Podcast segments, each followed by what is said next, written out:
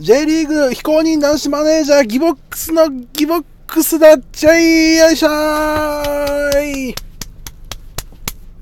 さあ、さあ始まりました、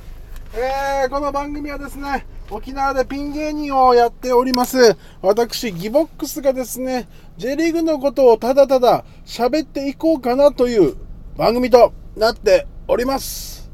えー、僕はですね、さっきですね、コーンスープをねにはい飲みまして、その影響だと思うんですけど、体重がひゃくさんじゅっキロあります。いやー、濃厚でしたね、コーンスープ。うん、あのネットカフェのやつなんですけどね。うん、はい。えー、ということでですね、どういうことか分かりませんが、えー、毎回 J リーグのチームをいちチームずつ紹介しておりますが、今日紹介するのはこちら、ブヨン。あれ、携帯落ちた。ブヨン。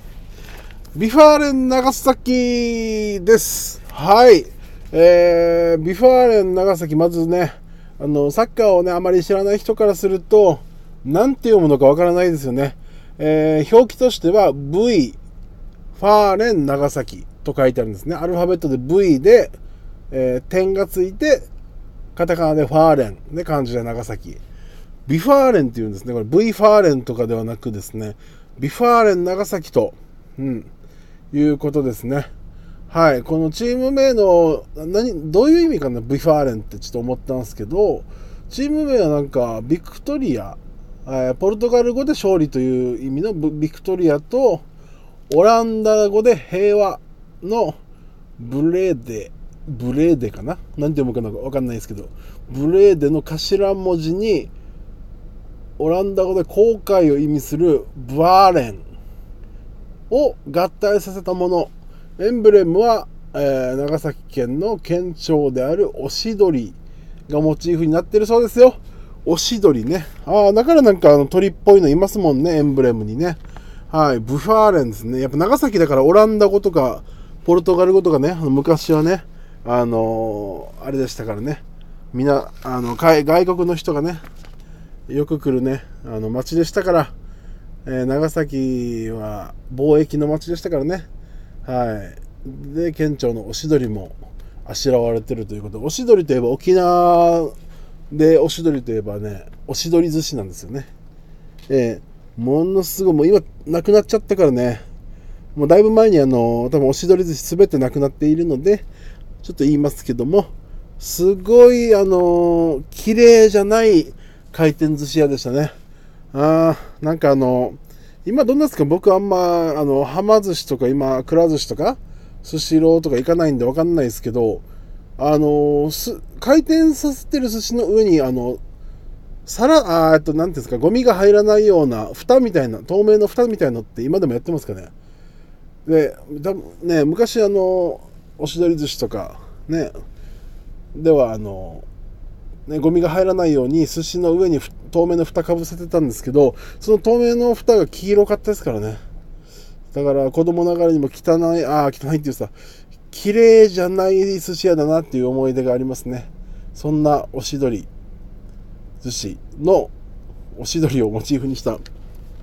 ビファーレン長崎ですが、えー、去年までですね、もうサッカーの話しましょう。去年まで、えー、去年初めて ジェイワン に行きまして、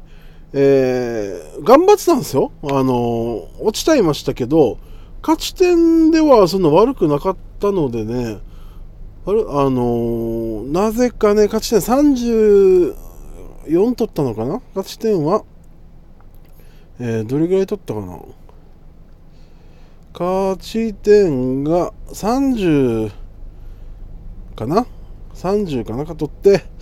上がれなかったという、あ、残れなかったということで、はい、ちょっともったいなかったんですけどもね、頑張っていましたよ。うん、そで、まあ、ジェイツー に戻ってきたと。いうことで、え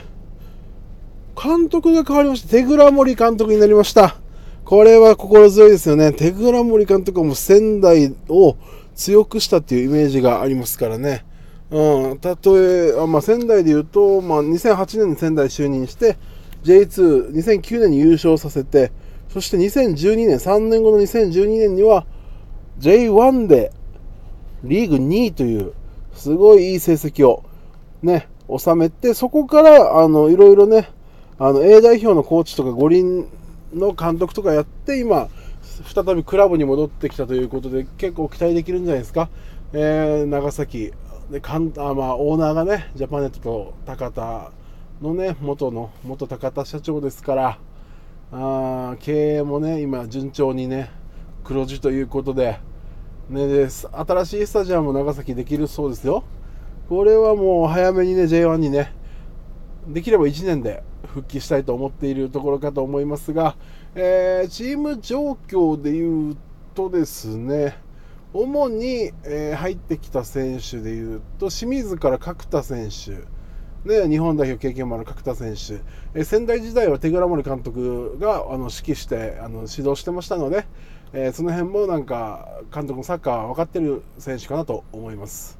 であと岡山から大竹洋平選手、うん、この選手もいい選手ですよね。そしてなんといっても日本、ね、日本代表でブラジル戦でワールドカップブラジル戦でゴール決めた玉田選手ですよ。名古屋から加入、玉田選手などが加入しているということで、で逆に出ていってしまった選手ですとヨルディ・バイス選手かな、レンタルなのかこれ、あのセンターバックで、えー、活躍してたバイス選手がバイス選手が徳島に行ったと。で、えー、レンタルで行ったんだな、レ、レンタルするのもったいないかなと思いますけどね。で他に言うとやっぱファンマフォワードのね、えー、要だったファンマ選手も大宮に行っちゃったと。 ジェイワン に行くならまだしも、なんか ジェイツー に行くとなるとねちょっと ね, ね敵になっちゃいますからね、長崎からしたらね。どうせなら長崎であとねいちねんはやってほしかったですけどね。そして、えー、鈴木武蔵選手、えー、この間日本代表にもこの間っていうか今ですね、えー、日本代表にも選ばれている鈴木武蔵選手が札幌にとえー、いうことで、ちょっとそこは痛いですけども、はい、まあメンバーどうなんでしょうかね。まあ、玉田選手、ね、今現在、えー、長崎はにしょういちわけにはい、うん、まあまあ悪くはないかなと出だしとしては、うん、まあそこまで抜け出せはしなかったですけど、そんなあのまあでもある程度やはり苦戦をしてるかなという感じですね。うん、はい。どうなんでしょうね、えー